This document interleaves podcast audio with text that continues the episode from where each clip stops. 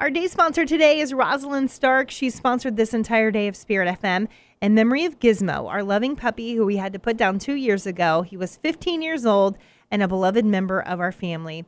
And we will see you on the other side of the rainbow. Rosalind, thank you so much for sponsoring this entire day of Spirit FM.